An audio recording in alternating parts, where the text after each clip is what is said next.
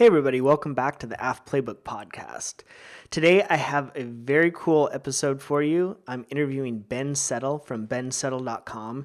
He is an email marketing slash copywriting expert, and his stuff is really top notch. Um, he's one of the people that I really follow and um, you know look up to when it comes to the subject of doing email marketing and copywriting.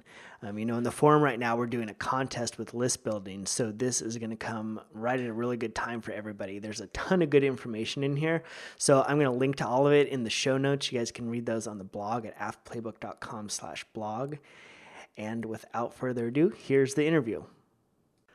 All right. So, for those of us that don't know you, give us a little background about yourself. Um, sort of, you know, your your journey towards internet marketing and kind of how you got started and how you got into what you are doing now.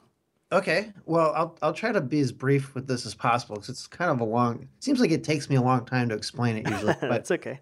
But uh, I I got my start around uh, late or early 1998 in business after I graduated college, and the first thing I did is I jumped into network marketing.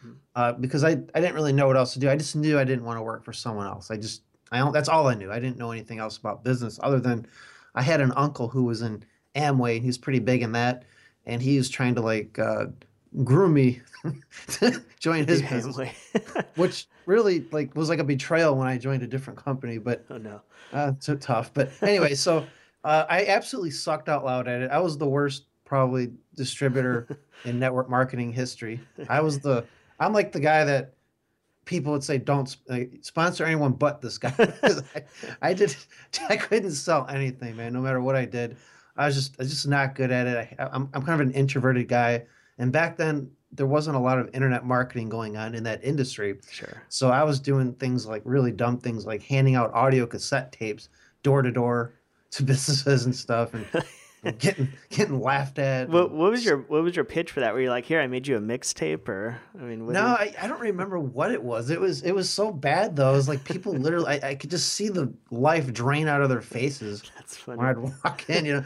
and I go back to. I lived in this like two room office because I couldn't even afford like a real place. Had no shower or anything. It was one of these things where the the office was conjoined to another office that the landlord had and the bathroom was in my office. So he'd come in every morning around 5 or 6 a.m. to use the bathroom because he was like jacked up on multiple prescription drugs, kind of an older guy. Uh-huh. And I had to pretend like I wasn't living there. So I would get up around 4 a.m. every day, put all the blankets away. I slept on the floor and go down to the gym down the street and play basketball for a couple hours so I could shower and come back and act like, yeah, just here for the day. Just getting it. You know? wow. Just, yeah, it was pretty bad. I was like an idiot when I think about it. But uh, so anyway, I really sucked at it. I got in a lot of debt, uh, just thousands and thousands of dollars in debt.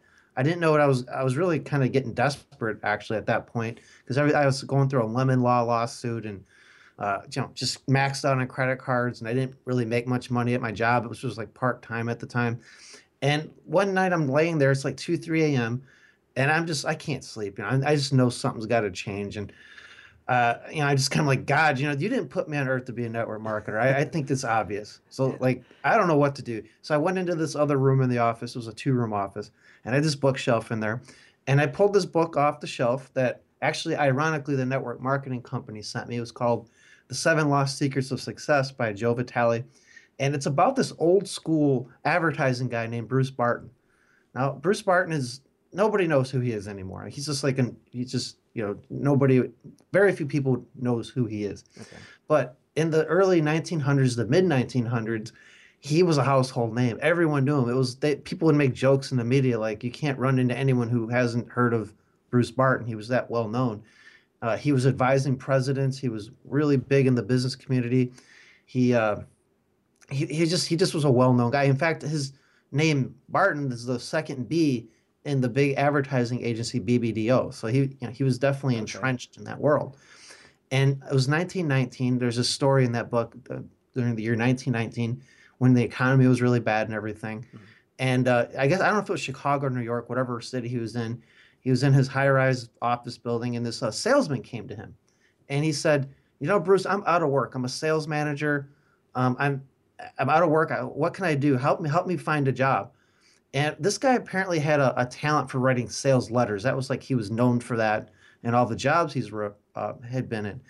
And Bruce Barton takes him to the window. He says, "Look at all those buildings out there. Look at all of them. You're supposed to be good at writing sales letters. Why don't you write a letter selling one of these places and hiring you?" And I had read that story before many times, but it just clicked me that night. I thought, "Oh my god, like you can get paid to write sales, like to write a letter to somebody." I didn't even know what it was. I didn't know what copywriting. I thought it was like something you did you know, like to copyright a piece of work or something. you know what I mean? I had no idea. But that night I, I jumped on the internet and I started looking everything up and I, I, found like the names that everyone in our industry knows, like Dan Kennedy and mm-hmm. Gary Halbert. And it was like a rabbit hole after that. And I just jumped down it and I, I haven't looked back since. It's it's been quite an adventure. Wow, yeah, that, that's a pretty cool story. That's interesting. So how did you, when you first started out doing the copywriting stuff, what were you doing? Were you like getting clients or were you um, promoting your own stuff? Well, that that's a good question, and and what I did was a little bit different. And in hindsight, I'm not saying this was the best thing to do or not, um, but one of the first things I ran into was the Gary Halbert letter, which you know, mm-hmm. thegaryhalbertletter.com, just a treasure trove, right? I mean, you probably know about it. Yep. And the, one of the first things, one of the first newsletters in there I read was why MLM sucks, ironically. And uh, in that letter, he goes, "Okay, here's how you you can start making money with copywriting." He goes, basically the I'm not going to go through the whole thing what it says, but he was like, find somebody who has something to sell, and you go offer to sell it using your own money and using your own talent. You're just going to sell it and have a commission, like whatever the product is. Mm-hmm. And I thought, wow, I could I could kind of tweak that for this internet thing. Um, I was part of this. Uh, I don't know. It was like a it was like a, a, a list of people that it was called the Send Free Roundtable. I don't even know if it's around anymore, but it was basically like a not very different than like a Yahoo list or a Google Groups list where you had like hundreds of people on it and they encourage you just to throw offers at each other all day, which is really kind of cool. You don't see too much of that anymore. But I said, I'm a copywriter. I will write your ad for free. All I want is 5%. I sound like dumb. I was 5%, of, 5% of the sales. And I, I didn't expect to get a lot of, make, make a lot of money doing this. I just wanted experience. I wanted to get out there, have experience like dealing with customers and clients and I wanted to start a portfolio. So I did that. And I got a good five or six clients like that. I never made a single penny off any of them. I don't think any of them ran anything. Okay. But it forced me to like get good at this because you know I, in my mind I'm thinking better. I better write a good ad here. Yeah. So I, it just it, I don't know. It was a good way to jump in the pool. Uh, but in hindsight, I should have tried to get some paying clients too. But ah, whatever. Yeah, that's interesting. So so you didn't grow up, I mean, you didn't have an interest in copywriting until that point. Yeah, I didn't even really know what it was. I mean, I I had heard about it obviously, but I liked writing. Yeah. I was always I, I enjoyed writing and like the concept of being able to make money by writing an eight-page letter and you know potentially making more money writing eight pages than a novelist writing 500 pages will write. You know, sure. it just appealed to me quite a bit. And did you have to study a lot before you would say you got good at copywriting and or was it something that really just came with practice and actually doing it? Um, I I spent every waking hour, every minute just studying this stuff, practicing. One of the things that that I was taught early on, not personally, but just by reading Gary Halbert stuff, was to um, write out other really successful ads in my own handwriting to get a flow for it, get oh, what he, yeah. he he called it a neurological imprint of what it's that. like and it really made a huge difference. I would get up every morning and I would do that for five, I don't know, 15 minutes, 20 minutes a day. I would I would go to my job and instead of like hanging out at during my breaks and at lunch inside, I'd go out to my car and do that or listen to a tape mm-hmm. or whatever. I was, I was constantly immersing myself in this because I just wanted to be I wanted to excel at it. I was really desperate financially in those days. And desperation will, will do that. It'll, it gives you like energy. Oh yeah. Oh yeah. you know? so I was real, I'm real grateful for all that in hindsight. So uh, just to expand on that point, tell me if I get this wrong. The point of taking a like a piece of copy and then copying it by hand is basically just to get your mind really connected with it and and into it. Is that I yeah. didn't say that very eloquently, but no, no, I, I, get what you're saying, and it it does a lot of things. Like for example, you you start you write enough ads out by hand, and I recommend finding a copywriter whose stuff you just enjoy reading. Like it's like fun to read that person's stuff because it mm-hmm. just appeals to you. Like for me, it was Gary Halbert. For other people, it could be completely different copywriters. I say I would recommend staying away from all the online copywriters like myself. because because we don't we're, we're we get away with being lazy and stuff because of the instant you know cheap free testing you can do. But Sure. the, the direct mail guys, you know, it costs money. They don't just like Yeah. you know it's not like an accident when they put something out there. But what happens is you you start learning how to structure an ad. You start learning how to have a voice in an ad. Mhm. And there's even like I've done research on this since then, and there is something going on with your hands. Like it's connected to the creative part of your brain, Mhm. and it literally creates new neural pathways when you start doing something with your hands. Like uh, I, I might actually could be sound kind of kinky, I guess, but but like for example, there's this guy who's like a brain coach. Uh, forget his name. It's Michael Lavery, I think his name is, and he, he's he's really big on on this kind of stuff on on using you know, creating new neural pathways in your mind. So, for example, he'll have you take like a little uh, sledgehammer, like a two pound sledgehammer, and hit a golf ball off it. Okay. You know, just just as much as many times as you can, uh, with both hands, not just your good hand, but your bad. You know, the, like if you're right-handed, your left hand, Mhm. and it just it starts like it does something to your brain where you start opening like I don't know, like new pathways. And another thing he'll have you do is write out in perfect, as perfect as you can, cursive handwriting, and then do it again with your left hand, like just trace over that. And it's just stuff like that. And and there is some science behind this that it does affect you neurologically. And I can say if in my case, writing out all these like ads by hand made a huge difference. It just copywriting came a lot easier after I started doing that. I would totally, yeah, I totally support that. I've never done that with copywriting specifically, but I know that sometimes if I'm just doing general business planning or just some personal journaling or whatever, it, Yeah. it's I connect with it way more when I actually handwrite it out than just typing it. There's like some kind of disconnect when you're just typing it and seeing it on the screen. Yeah, and, and it, you know, and it sucks because I I don't know about you, but my hand cramps up real fast. Mhm. But, yeah. you, know, you got to do what you got to do. So, so your approach to email, email marketing and slash copywriting seems a little bit different than other people I've read, and I know everyone kind of has their own voice and everything. But how can you talk about like where your style came from and your approach to doing that? You know, if it was born out of like what you studied, or if you if something you purposely crafted. Well, I'll tell you what, it was several things. Uh, first of all, I was doing it the wrongs for so many years. I wasn't really making much money at the first several, like, four or five years of doing it mm-hmm. because I was doing what most people do. I was either, I was mostly giving away free information and, and like only selling if, quote, I had something to sell or trying not to offend anyone and, and all that. But there's this guy named Matt Furey. He's, he doesn't email as much as he used to. He used to mail daily. And his, he had this course that taught like his system and all that and it, it had a huge impact on the way i do it. I veered a lot from what he taught. I mean i've but he, the foundations were all there like mailing every day and not you know just having a personality and telling stories and always asking for the sale in every email.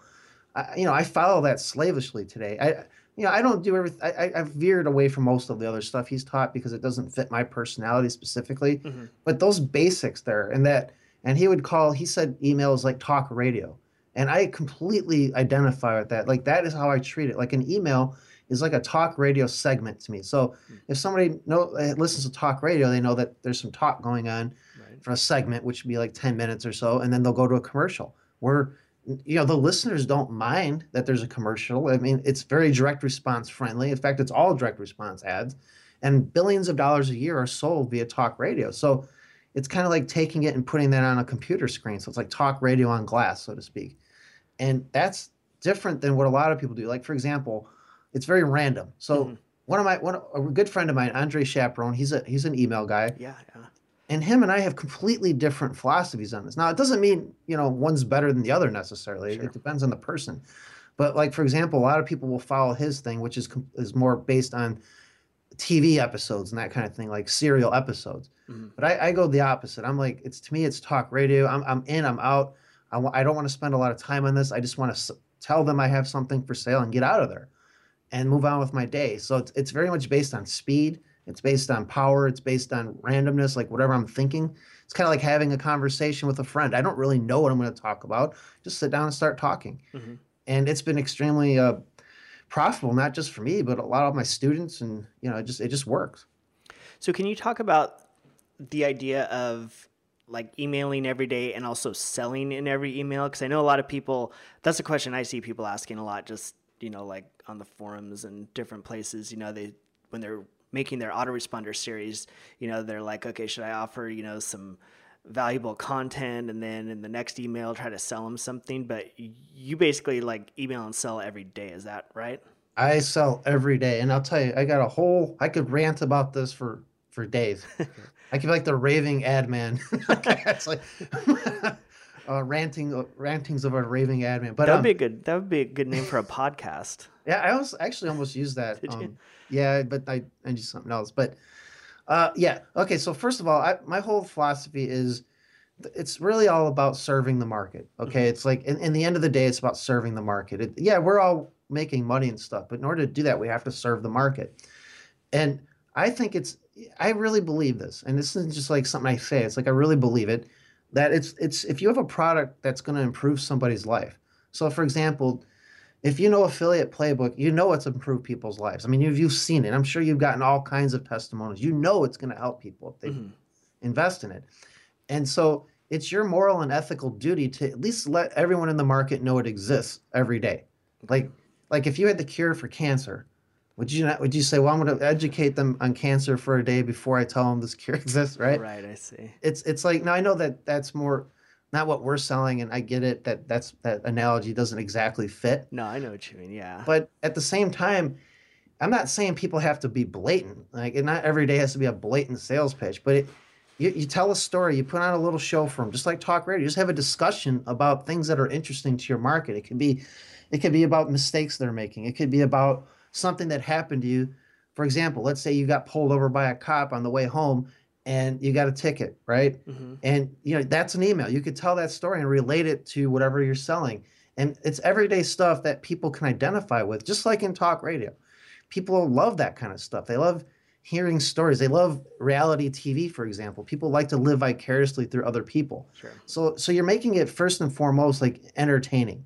Like I start with that first. I don't just come out and say something's for sale. I have a conversation with them and then I I just segue into whatever I have to sell at the end. And they don't I get so I don't get a lot of like spam complaints. I, I get unsubscribes, of course, but Sure. I get I want them if, if somebody's not hot, I don't want them. So I want them hot or cold, like stay or go. None of this lukewarm stuff. And by making them ante up, and hey, you got a problem, I can help you fix it. But if you're not serious about fixing it, then you should go somewhere else. That's the intention I have. I, I want to help my market. So yeah, so every day I plug something. Now some days are more blatant than others, but usually I, I have a good try to have a good balance. I, I want it to be worth their time. There's this guy Ken McCarthy. He's like one of the founding fathers of internet marketing, and Yeah. he's he here's his mindset. And I love this because I, I think this makes a lot of sense. He's like, before you push the send button, ask yourself, does this warrant my cut my list interrupting their day for five minutes or whatever? You know, and it does that mean it has to be content? No, it, it means just get, being entertaining or having fun. I mean, content is so like easy to get now. You can go to Google and pretty much learn everything that you and I charge money for. I mean, I mean, let's all face well no don't say that i'm gonna have to edit that part out okay there's there's nothing new under the sun, is what I should say. right And it's you know people still need to be taught it. It's not like you just go on the internet and blah blah blah. Sure. But so content is easy to get, but what's what people crave now is more of an experience. They crave inspiration. They crave entertainment. They crave having a good time. They they crave something that's going to break up the monotony of their day hmm and they want that more than con they want the content i'm not saying not that you don't do that but you don't sell like content doesn't sell as well as selling okay and the way i do it is actually selling not just giving content away That's interesting. So, if you're emailing that much for any, I don't know, given product that you have, how far out do you schedule your autoresponder, or are you actually just writing emails every day? well that that's a good question. See for my main thing uh, my main website it's broadcast daily broadcast. I don't really have an autoresponder other than the welcome email that's autoresponder. For other things i don't want to spend like every waking minute writing emails. So for example i have part ownership in a golf company we're going to be launching pretty soon i'm not going to sit there and write a daily broadcast you know for multiple segments of this list which could be hundreds of segments by the time we get it all segmented out i mean it's going to be crazy So for all those, I'll build autoresponders in advance, and so that way I, it's kind of automated. But for my main thing, and I recommend this to people who who have multiple lists and stuff. I really think that you should spend you should do daily broadcasts for your main thing, whatever your main thing is that you do. Mhm. And if you don't have a lot of time in the day and you don't want to be writing five emails a day, then build autoresponders for your other lists. And and that's fine. You know, and, and I do I build autoresponders the exact same way. I just think of something to write and write it down and plug it in the autoresponder. And it's been very successful having a very random autoresponder like that. So, do you, um, with the autoresponder, say you set up a series of, I don't know, 30 days or whatever, then at the end of that, do you sit down and write more, or is the list kind of just, do you just Well, go broadcast then? I'll give you an example. So one of the one of the niches I've been in for a few years is people with prostate problems. It's uh, it's just a problem that I had young when I was younger, and it's in my family. I'm like a you know like genetically Mm, prone to this stuff, and I had to figure out a way to deal with it, and I did. And I wrote an ebook about it, and I started a little list for it. And I wrote like 94 emails for it, I think, over the course of a month and a half. I wrote like five emails a day, and or maybe even more than that. I can't remember. I wrote a lot and I just let it go. And there was a time when it was doing like overall that funnel. I'm not going to say like just the emails, but the sales letter and the emails. And we're not talking about a huge list here. We're talking maybe 500 people. So I don't, I don't know how statistically relevant this is, but I remember I would calculate it and it was like 22, 23% buyers. you know, Wow.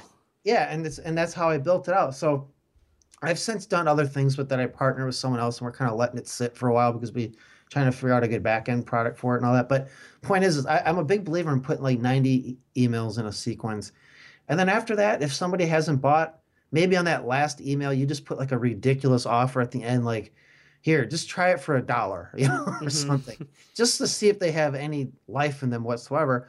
And then if they still don't, you, you know, there's other things you can do with them. You can just erase them off the list. Because, you know, if you have a lot of people on your autoresponder, they start charging you more money per month for it. Yeah. And I, to me, to have non-buyers on there, it's kind of a waste. But maybe you could just lob affiliate offers at them or something. Who knows? Or, you know, you can do anything with it. But I, I like give I like to give them a good 60 to 90 days. And, and you know, you'll get most of your sales usually in the first 30 days. Mhm. But, you know, if even if you get even if you only get a handful of sales in the next 60 days, that compounds on itself because you keep people keep coming into it. And then those buyers buy stuff your back end selling and all that. So it's worth it to me. It always has been. That's So that's one way to approach it. So uh, I know some people are going to listen to this and, and cringe at the thought of writing that many emails. Yeah. It so my next question was it, that it seems like I don't know. It seems like a lot of marketers, if they're not like specifically in you know a writer or something, they just have a really hard time with writing copy. Either they just kind of like don't know what to do, they don't know what to say, or they just hate writing. Do you suggest that uh, they just like buckle up and learn it themselves, or is it worth hiring it out? And like, what are the pros and cons of each approach?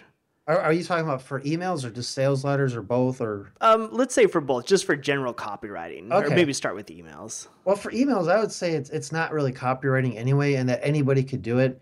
Um, people are already doing it. And I'll give you an example. I've written a lot of emails, so supposedly written lots of emails that were really just like emails I brain farted out to a colleague. Okay. where I happened to say something that was worth hearing. And I said, oh, I'll just turn that into an email. I already wrote it. Or you could go look at forums and blog posts where your market hangs out, and they people will start ta- telling stories in there. Mhm. I'm not saying to plagiarize anything, but for example, when I was I sold in the weight loss niche, I'm you know I'm not an overweight woman, right? So I had to like figure out the market. Mhm. I had to like say, okay, how do I talk to these people? So I would go into forums that were popular for that where that market hung out, and I would look at I would use like a lot of these soft uh, a lot of these forums have software where you can sort the threads by the number of views. Yeah. Okay. So I would sort them so that all the highest viewed ones were at the top. And usually you'd see like big discrepancies, like huge differences in those versus the other threads. Well, those are actually hot topics. I mean, people were responding to those. So in some cases, they've wrote my subject line for me, Hmm. like whatever that thread title was, you know? Uh-huh. or I would read through them and I would look at the stories and I'd say, "Oh, I heard about this person who had this happen to him. She was, you know, humiliated because her friend. This is one example. She was humiliated because her friends, like so-called friends, were passive aggressively tagging pictures in Facebook that showed her when she was heavy. You know, and, and this girl's trying to lose weight. You know, she's trying to better herself, and her friends are doing this. Well, that was an email. That was a great email story. And then, you know, I segued into my product. And but I, I got in sync with them. And by the way, that email I use it as an example because it made a lot made a lot of sales. And I've I've I gave it basically, I loaned it, gave it, whatever, to uh, someone else in the weight loss market, and he used it, and he said it just killed it. He's he's like he couldn't believe how many sales he got from it, and it's not like I made anything up. I simply looked at what the market was talking about, and you know they they basically wrote it. I just kind of put it in my own words and used it to sell stuff. So anybody could do that. Anybody can tell a story. Anybody can make a checklist of things that their market's doing wrong. Anybody can just have a conversation. It's just write like you talk. That's a really good tip. What about and, uh, what? Yeah, what about for like sales letters then, or something that's okay? Um, this is a timely question because I just had someone ask me this uh, who interviewed me last week. His name is Josh Denning of the Tropical Entrepreneur. I really had really like that guy if, if you've ever heard of him or not, but he's a cool guy. He was asking me that same question. He's like, you know, do, do I really need to learn this? Do you recommend I hire it out? And here's what I say: I say if you're not into copywriting, don't waste your time doing it, but you know, hire it out. But still get a a couple good of the better courses. Like for example, I recommend Gary Bencivenga's course, which is like five thousand dollars. But um, you know, he saw over a billion dollars worth of testing over forty years. He was the best copywriter. Nobody could beat him. He was like unbeatable when they did A/B tests. You know, when they test him against other copywriters, his ads would always win. He was just the best. And then he retired about eleven years ago, and then he put on a seminar revealing how he did it. And you know, I I tell people to get that because you get that you at least know how to identify if an ad is good. So if a copywriter hands you something, you know if it's good or not because you've been through that. And it's a very simple system he has. But it doesn't just have to be his course. It could be any any good course.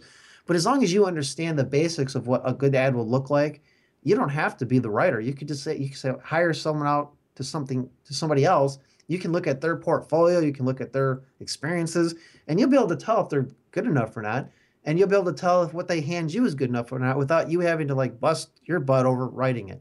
Yeah. But but you should under you should at least know what a good sales letter looks like. That makes sense totally. So you know you've worked with clients before and you've worked with some really big names and and companies. So how did they find you or how did um, you find them? I guess how did you get in front of those people?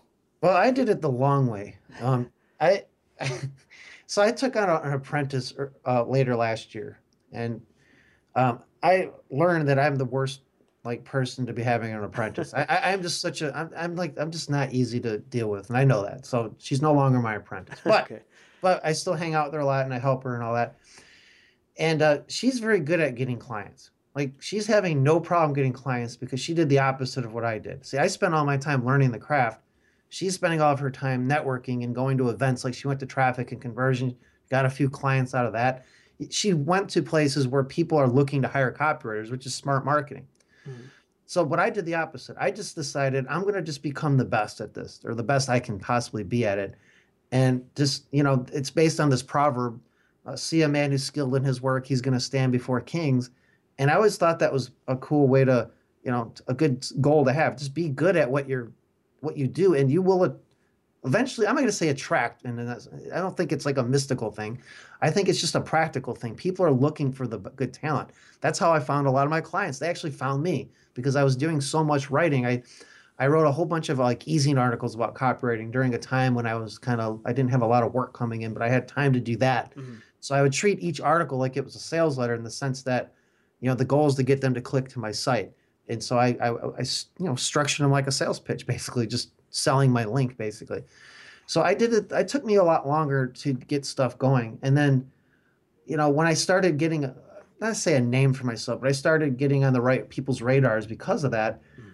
I found it was mostly just social proof. It was just, it, it, it was never really a problem after that. People would just refer people to me. I never even had to go out and look for them, but it's because I focused on just becoming the best at it Again, I think that is not necessarily the right way to do it, though. I think my my former copywriting apprentice is much better at that, as far as like what, what how she did it, and uh, you know, and, and she'll tell she'll be the first to say though that I I helped a lot with her first few clients though because I you know I put I mailed my list for her and stuff, but still that's a fact that's a matter of knowing the right people, yeah. and if you know the right people and you're good at what you do, you're they will be happy to refer you around to their friends because everybody wants a good copywriter. Yeah, that's true. I've heard that that so much of the consulting business is yeah based on referrals and uh, stuff like that. So for people that maybe are just starting out and want to get new clients, what like your assistant that you were talking about, what does she do to get new clients, or what would you recommend if someone came to you and said, "Hey, you know, I want to get clients. What what do I do? Do I go on Elance and look for jobs and bid on them, or you know, do I?" You could do that. I mean, I actually got my first paying client off Elance. Mm-hmm. I don't think it's the best place to go because what you're you're really going after price shoppers and not yeah. value shoppers. Yeah. But when you're just starting out, you know, it's not like you. And if you don't, let's assume you don't know anybody, right? Well, let's just make that assumption. So that it's like, okay, what's the worst case? Mm-hmm. You don't know anybody. All you really can do is go out there. Um, you can go into like Facebook groups and forums and that sort of thing, and just kind of give advice and be helpful. You know, and, and a lot of people for you know I'm, I'm I like to make fun of the Warrior Forum, right? yeah. Because I think it's devolved into something that's just a joke compared to what it used to be. Yeah. There was a time when yeah you could lurk there and it would actually be very good time well spent, but nowadays it's just a joke. Mm-hmm. But it's still a good place, for example, for copywriters to go on there and just kind of mingle with people mm-hmm. and start getting a name for themselves as somebody who knows what they're talking about. Uh, one good thing people, one thing people should do, I think, is especially copywriters, because you're supposed to be writers, is write a book about copywriting and give it away as an opt-in, you know, on your site where it demonstrates your competence in the craft. Because you know, a lot of clients just want to know that the copywriter is competent and that they're they are writers and that they're going to uh, make a deadline and that they're not lazy because that's a lot of copywriters are lazy and flaky. Yeah, you know, we're kind of we're, we're kind of like used car salesmen. You know, we're we're just we have a bad reputation and there's a reason for that. And uh, but you know the good ones are, are, if you're good at this, they are looking for you right now. It's like if you're good at copywriting, rest assured, clients are looking for you. It's just a matter of you putting yourself in front of that moving parade. But mm-hmm. once you do, it's not a problem at all. There's a there's a site called Copy Chief, which copychief.com. I have no affiliation with it, but my friend Kevin Rogers runs it, and uh, you know he's telling me that a lot of it, even though it's, it's kind of like geared toward copywriters to like help each other out and put work their each other's work up there and critique each other's stuff and you know just kind of talk to other copywriters. He's finding that he's getting a lot of would-be clients joining because they're looking for good copywriters. So that would be another it's not cheap. I think he it's like $67 a month or something but i mean it pays for itself many times over if you're getting clients out of there. So that's another way. Yeah. Very cool. So you have your own products a couple of your own products. What what's was the biggest challenge for you when you were creating those? Did those come after you were doing like the consulting and client work, or did you have those at the same time? Well, that's another mistake I made. If I could go back, I would have created a product right away because okay. that pro- you know the MLM world is interesting. I've done a lot of copywriting for the MLM world, not selling MLM, but selling mar- marketing information to mm-hmm. MLM people, like selling shovels to the gold miners, you know? yeah, yeah. And they have this they have a very good way of like doing it. The smart ones have always done this, but now it's becoming more common. Is they call it a funded proposal. So they're they're not trying to sell you on their like the smart ones are not going to sell you on their opportunity. They're going to sell you like a book or a product that shows you how to be better at network marketing no matter what company you're in. It doesn't really matter because now they're making money while they're trying to sponsor you. So you're having money come in while you're trying to get your your new recruits and all that. And then of course people read your product and, and suddenly like, man, this person's a leader. He's smart. I want to work. I'm going to be under him in his company. Mm-hmm. And it works the same thing in, in the copywriting world. Is if you have like a product that's related to copywriting, and this could this could be for any service provider. It doesn't have to be copywriters. It's like any service provider. Just have a product that demonstrates your knowledge and that is really useful and you're going to find that a lot of people want it done for them. They don't necessarily want to do it themselves. And they're going to hire you. It's like it, there's really no one else to hire if they like what you had to see. And I'll add this too: if you're mailing daily, if you're if you're doing it the way I show people to do it, mm-hmm. you're the only option. It's like there is no reason there because while other people will be out there considered experts, you're considered a leader, and people follow leaders. I mean, they'll listen to experts, but they follow leaders, and it's all about positioning yourself as a leader at what you do and they are looking for it. Dan Kennedy likes to put it put it this way, or at least he, he wrote this in one of his sales letters selling a coaching program. He's like, everybody, including himself, and I mean all of us, we're all walking around with our umbilical cord in our hand, looking to plug it in somewhere. and, you know, Yeah. with, like there's certain things I need definitely need help with that. You know, I'm looking to buy products on those things. So, you know, for example, I'm going to be doing some direct mail this year uh, to try to get traffic to my website, and you know, it's just not something a lot of people do. So I went and bought a product from probably one of the top direct mail guys, and I plugged my my cord into there because mm-hmm. I don't know how to do it. So we're all looking for that. So for a copywriter, you know, make yourself that leader and and you'd be surprised it, it's just once you get in the catbird seat like that you're going to have people coming to you you're not going to have to worry about it too much So that that's interesting to me. Can you expand on that a little bit more, like the difference between being an expert and a leader? yeah yeah and and yeah a lot of people say here's how to become an expert here's you know it's good to be an expert and, and it's true i mean but experts are now a dime a dozen in this That's easy true. self-publishing era right like Mhm. anybody could put a book up on kindle and now they're an expert Yeah. like it could suck but it doesn't matter they can say i have a book i'm an expert Yeah. which which is better than nothing i mean absolutely but being a leader is when people actually following your advice and following you and they just for whatever reason they resonate with you and that's where the daily emails come in in a big way because think about this. If you're positioning yourself let's say let's say you're positioning yourself as a leader in your market and you're only mailing them once a month but someone else comes along and they're selling a very similar thing as you but they're mailing every day. They have something to say every day. It, you know subconsciously people are asking well if you don't you're supposed to be this like leader at what you do but you don't have something to say every day or you can't put out more than that. Yeah they're going to wonder is he really the leader or is she really the leader? It doesn't matter that they think they are. Yeah. but the person who's there every day consistently you know in their inbox with something interesting and cool and or fun it could be anything uh, it's just it's a it's a no-brainer. That person's going to win. It to those people well you know to the people on their list that they both share on their list. And that's why for example if i i don't mail for big launches or anything very often or anything like that but whenever i do mail for somebody like for example my friend ryan levesque last summer he uh, was selling his survey funnel Mhm. product Oh, which is yeah. really good It's really good. Yeah. Okay, so you- you're familiar with Ryan. Mhm. So, so I, I mailed to my list. Now my list isn't that much. You know, my list isn't huge. It's not small, but it's not huge.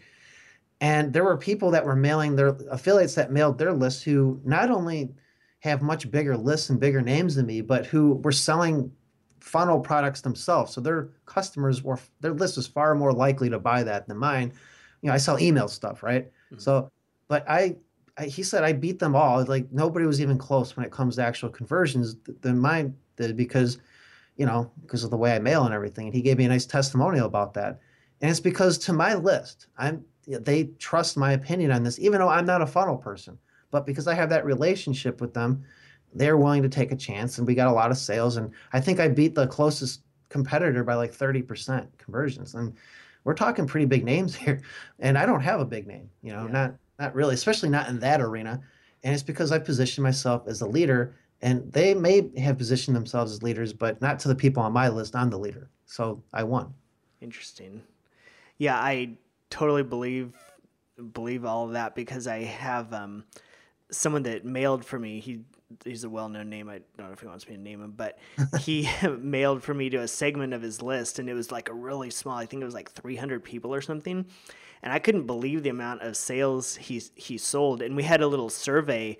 Um, it was for like a class we did and you had to apply to take it and one of the questions was um, you know why are you taking this class or why do you want to take this class and uh, literally like 90% of the people that he you know sent that signed up they said because so and so told me it was a good class and i mean that was that was their main reason You know, it, it doesn't take much. I have a friend who his name is Marty McDonald. He's one of my uh, business partners, actually in the golf business I was telling you about. He has a social media company. That's what they, you know. So he has like these clients that he does their social media for, and he's very successful at it. It's a very, very good, successful company. And he was telling me he had this client who just, or would be client that was he was trying to get, who just kept challenging him on everything, just nitpicking him to death. He would make him answer the same questions over and over. Finally, Marty's like, "Look, you want to know why you should hire me? Because I'm not because I'm not full of shit. and he got hired on the spot because that's all people really want. They want to know you're not full of crap and that you're going to deliver on what you say, yeah right? So, Yeah, uh, no, that's an excellent point. Uh, Going back to the products for a minute, have do you have any preferred method of delivering your products? Like, have you ever done any products where it's email only, like email courses, or um, you have a physical product Yeah. thing too, right? The email, yeah, I have a friend I'm that I'm very partial to physical products, and I'll tell you why in a second. But I'll answer your, your question first. Is I have never done like a an email course, and it's not because I don't think they work or anything like that. It just to me, it, it's uh, there's okay. So I'll, I'll try to put it this way. Uh, This is why I'm partial to physical products. Okay. So some scientists, I guess, have done experiments with this where they measure the dopamine level of your body yeah, like for example, if you get a text message, you get a little dopamine drip. Mhm. It excites you, right? It's like, Mhm. oh, I got a message, or I got a, I got an email, dopamine drip, yeah, or I got a, a an instant message through Facebook. I get a little dopamine. It's like a little, it's like you're getting high off your own dopamine. I mean, that's why people get addicted to this stuff, true. to to their own electronics. Well, that that effect apparently, and I heard this from John Carlton, who's a, a very good copywriter, master copywriter, one of the best. So I, I believe that he's done his homework on this at least. I, I trust it. He said when it comes to like something you get in the mail, that effect is like amplified like a hundred times or something like that. Like it's Hmm. it's like it's so much more powerful to get something physical. It's like Christmas. Yeah, And it's not as fast, like you're not delivering it instantly, obviously. And I'm not saying that digital products don't have their place. I think they definitely do, especially lower priced lead generation type things. It's great. But there's a there's a definitely a case for a physical product because of that dopamine factor. It's like people are more excited to get your product, are more likely to consume it then too. And there's this guy Sean D'Souza, uh, psychotactics.com. And I just I think he's one of the most underrated marketing minds on the planet. He's been he's one of the only ones out there talking about the importance of consumption. He goes, everybody knows attraction, everybody knows conversion, but what about the consumption part? Because if they consume it, what you what you've bought, you've just pre-sold the next product if they had a good experience with no pitch necessary. And it's it's a very po- but if they don't consume it, they're probably going to go buy another product from someone else and, and they're going to wander around like it's a casino. I call it the guru casino. You know, all these different Yeah. But his way of doing is if you if they consume the product and they buy your next product and they consume that, sooner or later you're really their asses belong to you at that point, the market, because they're only going to buy from you. And you know, he's got a whole methodology on that. But anyway, so you have this you have the you have that going for you. And then you also have this thing that's that a lot of people online have forgotten about called direct mail. Mm-hmm. You have their physical address and in let's say you sell a book or a cd let's say you sell a dvd whatever the product is. Well you can put an offer in that package that they're already that is already going in the mail that sells them something else. It's almost like they're paying you to see another sales pitch. You hmm. just they call it a ride along in the catalog industry. And of course you can mail them other stuff later but you that like for example people buy my my i have a print newsletter that teaches email marketing right. which people say, isn't there a disconnect there? And I say no, and I and I go over the reasons for that. But this every issue comes with a catalog where they can buy back issues from, you mm-hmm. know. So it's like and, and other products too. But I'm not. It's it's almost like they're paying for it. I didn't really pay to have that inserted in the envelope. I mean, it's it's they're paying me to to send them ads. That's not the purpose of the newsletter, of course, but Sure. I own the media, so to speak, in that case, my own media. And there's a lot of power in that. And now going back to digital products, again, I like sometimes, like for example, the prostate thing I sell is just an ebook. It doesn't need to be a physical thing or anything. It's an urgent problem that people need like right away. And Mhm. and I get that. But I'm thinking for you know, my way of thinking is something that's expensive and quality. Uh, why not give it to them in the best possible way where they're going to consume it, where they're going to value it, where they're more likely to to use it than you know digital air. That you know what what's exciting about downloading something, right? But when you get you're expecting something in the mail, it's like Christmas. You're giddy, you know. Yeah. Oh, in the mail. So It Uh, are there certain types of products that make for better um, physical products, like you mentioned DVDs or, um, you know, and maybe ebooks not being that way? But are there is DVDs like the only type of physical thing you would mail, or what kind of other things? Well, Oh, I, I mail manuals. Mhm. And, Like for example, I have a product called the Copywriting Grab Bag, which is like a man, giant manual. It's a spiral bound book basically, and I charge like three hundred dollars for it. Now, if it was a download, I probably wouldn't be able to get three hundred dollars for it because there's a perception there. You know, here's a weird thing to think about.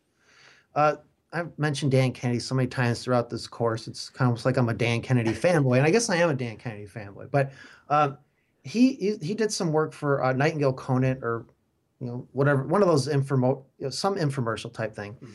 And I don't know if it was him or maybe it was one of his students or something, but here's what happened. They they sold this product. They had it all nice and and you know designed. It looked pretty, like something you'd get in a bookstore, like a real designed cover and all this. And they found that the refunds were really high, even though it looked valuable and all that. So they tested just like photocopied pages in a binder, and they found that refunds like dropped. Really? And there's this weird because there's a weird perception that if it looks like mass marketing, it belongs in a bookstore. It should only cost twelve dollars. Oh, Like see. you ever you ever wonder how ebooks cost thirty seven bucks, but if it's twelve pages, but it, a real five hundred page book in the bookstore is like nineteen dollars. Yeah. It, it's weird, and I don't get it. And I'm not I don't I'm not saying it's right or wrong, but it's just how we are, I guess. So you might as well use that to your advantage. That's true. Yeah, I guess perception is yeah, really everything when it comes to that. Yeah, I mean, you could. I mean, if you you could sell some an ebook for forty seven dollars that you couldn't get more than fifteen bucks for in a bookstore, just even though it costs more to make the bookstore one, it looks better, looks more professional. Mhm. For some reason, the ebook, you know, and, and it's just weird, and that's why a lot of courses, especially back in the early two thousands and the nineteen nineties, they it seemed like a lot of stuff was just a binder with photocopy pages. You know, it's like it's so unprofessional. You know, but you know, we're two three hundred dollar courses. So. yeah, that's interesting that that works. I mean, I guess it makes it easier for the people creating the course. Absolutely. yeah. I mean, why not? You know, to, it, it is just a strange phenomenon. That's all I can say. I, I don't understand it, but that's just how we are, I guess, as humans. Yeah, there's a lot of stuff like that in marketing where I I say the exact same thing like I don't understand it, but that's just kind of the way it is or exactly. Especially you do a lot of testing. I don't Yeah. understand why that worked. I have no idea. Exactly, yeah. Why, why did that headline with the blatant misspelling outpull the one that spelled it perfect, which I've seen tests like that? It doesn't make any sense. But Yeah. there it is. You You're know? totally right. I think that's one of the biggest like sticking points that I see at least for people when they come into any kind of like marketing online marketing industry is they have to learn to accept that because they want like a formula like okay why does this headline not work and they you know want a reason for it or they want you know so they can replicate it and the sooner they can let that go and just be like okay you know this worked for whatever reason so i'm gonna go with it Absolutely. And people get too addicted to formulas, you Mhm. know? And, yeah yeah and some of the best headlines are just brain farts. Yeah. just- it's just like something that the market's thinking about, and bam, like you know, when I have a, uh, I've written headlines like that. We're just brain fart. I saw something that someone in the market said, and I said, man, that would make a great headline to test, you know, Mhm. and it, it works. So Mhm. who knows why? So my next question, this is kind of an open-ended question, so I apologize in advance for this, but if you could name just a few of the biggest issues slash problems that you see people running into with like um, email copy, writing emails, what do you think they would be? Is there something that you see all the time, like oh, people always do this and they shouldn't? I can think of two things off the top of my head. One is not getting to the point. Okay. uh, emails are most people write way too long of emails It's like and they spend way too much time on these emails They- i'm like 15 minutes 20 minutes tops but a lot of people spend five days on an email Yeah. and it's you know it's perfectly written and spelling out screw all that it's it email should look like an email written to a friend it's not going to probably be perfect hmm and so they don't get to the point. And, and here's a rule. Uh, I don't say it's a rule, but it's a nice guide. I'm a big fan of this uh, saying that email. Well, this isn't applied to. It's gonna apply to a lot of things. It should be like a woman's skirt, right? Short enough to get attention, but long enough to cover the details, Okay. and and, and no longer and no shorter than that. And so that's one thing is just not getting to the point, and not being pithy. You know, uh, some of the best selling emails I've ever written are like 200 words. They're not. Sometimes they're a thousand words. It doesn't really matter, but it's pithiness. Just say what you have to say and get out of there. Two, um, you know, without any throat clearing or any of that. And the, the probably the biggest problem is they're just boring. They're not entertaining at all. And Mhm. and people we're in a celebrity obsessed culture. This is something this guy named Paul Hartunian likes to say. He's a he's a master at publicity. And he's like, we are in a celebrity obsessed culture, which is why if you can get in the media, it's like you give yourself an instant advantage because now you're a celebrity. Even if you don't know what I know this is a little bit of a tangent, but it's interesting how he good. Yeah. He uses this example. He's like, now I have no dog in this whole like vaccine fight right now. Okay, I, I don't really carry the weight, so I'm just telling you what what he was the example he gave. Paul Hartunian's a real doctor. He's like a trained medical doctor, and he was talking about how I think her name was Jenny McCarthy, who wrote a book about this how vaccines cause autism. She got on Oprah. Mhm. She got in all the media. you know, probably sold millions of books. And I don't know if her book was good or not. I'm, I I I don't care. It doesn't really matter.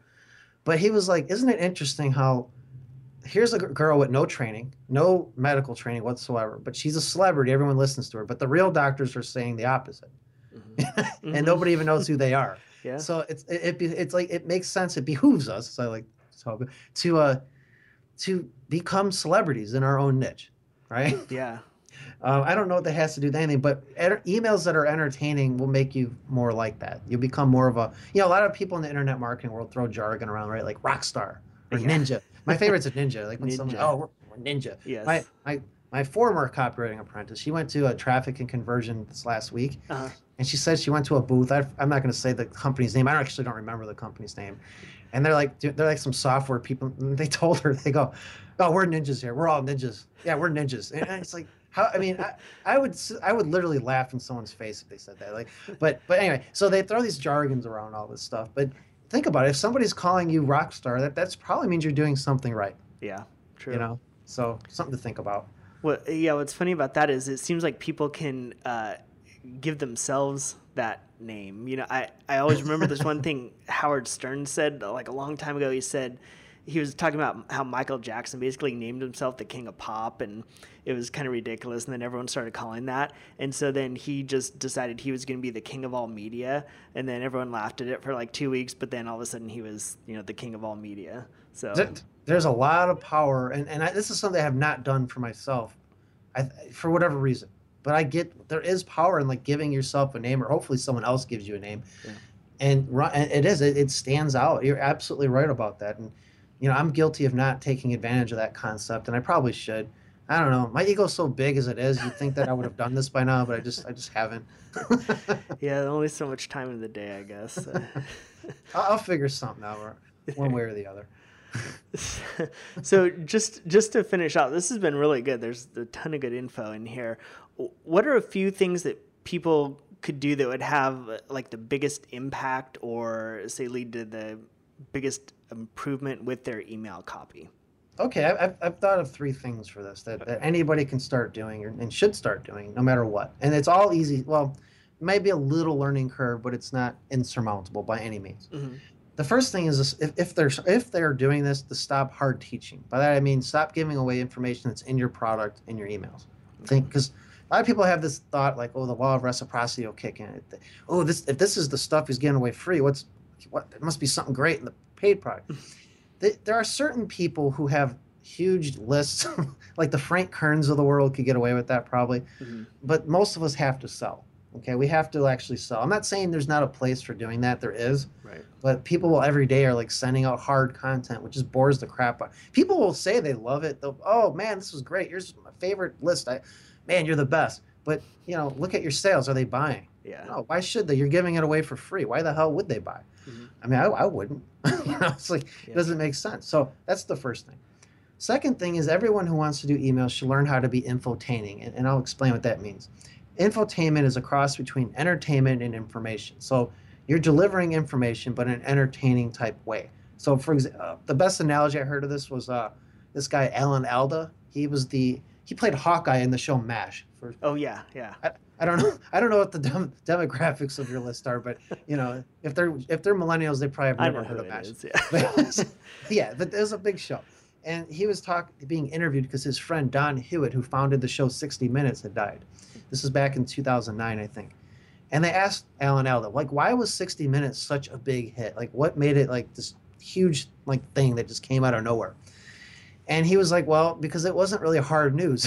it's like he goes, they gave you a hot dog that nourished you like broccoli. So it's fun. It's like a hot dog. It looks fun and, and tasty, and it's you know it doesn't look like health food, but it still gave you a little bit of nourishment. You still got some news. It's kind of like all of our major news, like cable news networks now, like CNN and Fox and MSNBC. None of them are hard news. It's all infotainment. Yeah. Um, you know, the entertainment may not be blatant, but it's just hearing two people argue with each other and bantering is entertaining. Mhm. And so, learn to be infotaining. Agora Financial is like a two hundred million dollar a year company. Actually, flew me into Baltimore last December to teach them this because it's so powerful. And you know, there's many ways of doing it, but but infotainment could be just as simple as telling a story. and then segueing into what you're selling. It can be that simple. Stories are inherently entertaining. You're giving information. You're teaching them like a little lesson. It's just mm-hmm. not something that they're going to get in the paid product. Yeah. So that's the second thing. That's probably the most important thing. Okay. And then third, start writing every day. And and and it's not just me saying this, okay? Everybody who's heard now, maybe not everybody's heard of Alan Alda, but I'm pretty sure everyone has heard of Jerry Seinfeld. Right. Okay. and they he was I think it was I don't know if it was Entrepreneur Magazine or Forbes or Inc. or something. It was one of these magazines. Um, they interviewed him about like how he got so successful because there was a time when he was the most highly paid, high paid comedian in the world, like Mhm. back when the show was on and stuff. And he said, you know, from day one, he he made a he promised himself, I'm going to write one joke a day, no matter what. I don't care what happens. I don't care if somebody just died. It doesn't matter. One joke a day. And he used a calendar, just a regular calendar like you'd have on your wall. And he would, you know, once he wrote a joke, he'd put an X through that day. And then the next day he'd, you know, write a joke and X that one out. And it was to him, it was all about not breaking that chain on the calendar. So there was always an X next to each day. You know, there was never a day where there wasn't X'd out. And he said by doing that, you know, one joke a day compounds on itself. And you know that that was the secret of his whole success. It's that consistency, showing up every day, even if you don't feel like it. You just do it. You just push through it, and I promise you, good things will happen if you do that.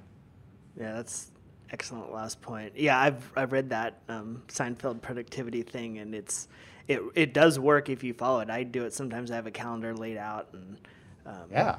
And it could be anything. It doesn't even just have to be emails. It could be anything that you're trying to accomplish. Do it every day and just become the best you can at it. And you will get great at it. I don't care where you're at now. By doing something every day, you will get good at it. So tell people where they can find more about you, buy all, all your wonderful products, read your stuff. you have a podcast, you have a blog, so um, yeah, go for it. Tell us. uh, Okay. Well, the best way to just find out any, more about me and everything you can find at the site is just bensettle.com.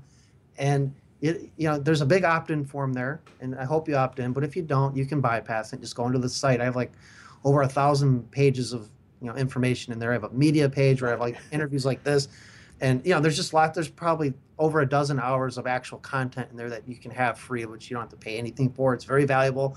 I've had people say they've made tens of thousands of dollars just reading my free stuff. So it's not, you know, even if you bought nothing, you'd still benefit from it. But if you decide to give up the goods, i.e., your email address to me, I will send you a PDF of the first issue of my email players newsletter, which is a I charge $97 a month for it, so it's a real $97 value. I'll send it as a PDF though, not a physical one, obviously. And that contains 24 ways to make your emails more profitable. I it doesn't matter what level you're at. Any it's a no-brainer to just go through that PDF and start applying it to your emails. And you know, people have made.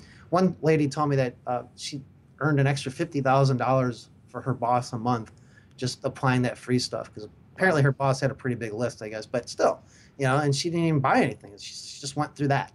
So I recommend doing that. But either way, bensettle.com. Very cool. And you have a podcast too. It's really good. I listen to that a lot when I'm walking. Oh, thank you. Yeah, I have a podcast, and, and I, every time I have, I have a new one every Sunday, and I always tell the list about it. So if you're on the list, you know, you'll be notified whenever that's up. And yeah, so Very There you cool. Yeah, and I'll link to all that stuff in the show notes so people can find Ah, it thank you. Yeah. But thank you for doing this. This was great. There was a lot of good information in here. We're currently doing um like a list building contest in the forum, so this is really going to help people out with that. Oh, lot. great. Yeah. Great. And I appreciate you having like doing this, man. I really do. I've, I've heard about your site for a long time and you know, I just I I think you're doing great things and I've heard good things about you and, what you're doing. So it's been an honor. Oh, thank you. Yeah, I'd love to hear that. Thanks for listening to the Aff Playbook podcast. If you want to learn more about online marketing, visit my blog at affplaybook.com forward slash blog. That's also the place to get show notes for this and other episodes of the Aff Playbook podcast. If you're interested in joining the discussion on the Aff Playbook forums, visit affplaybook.com to learn more. Thank you again for listening, and I'll catch you next time.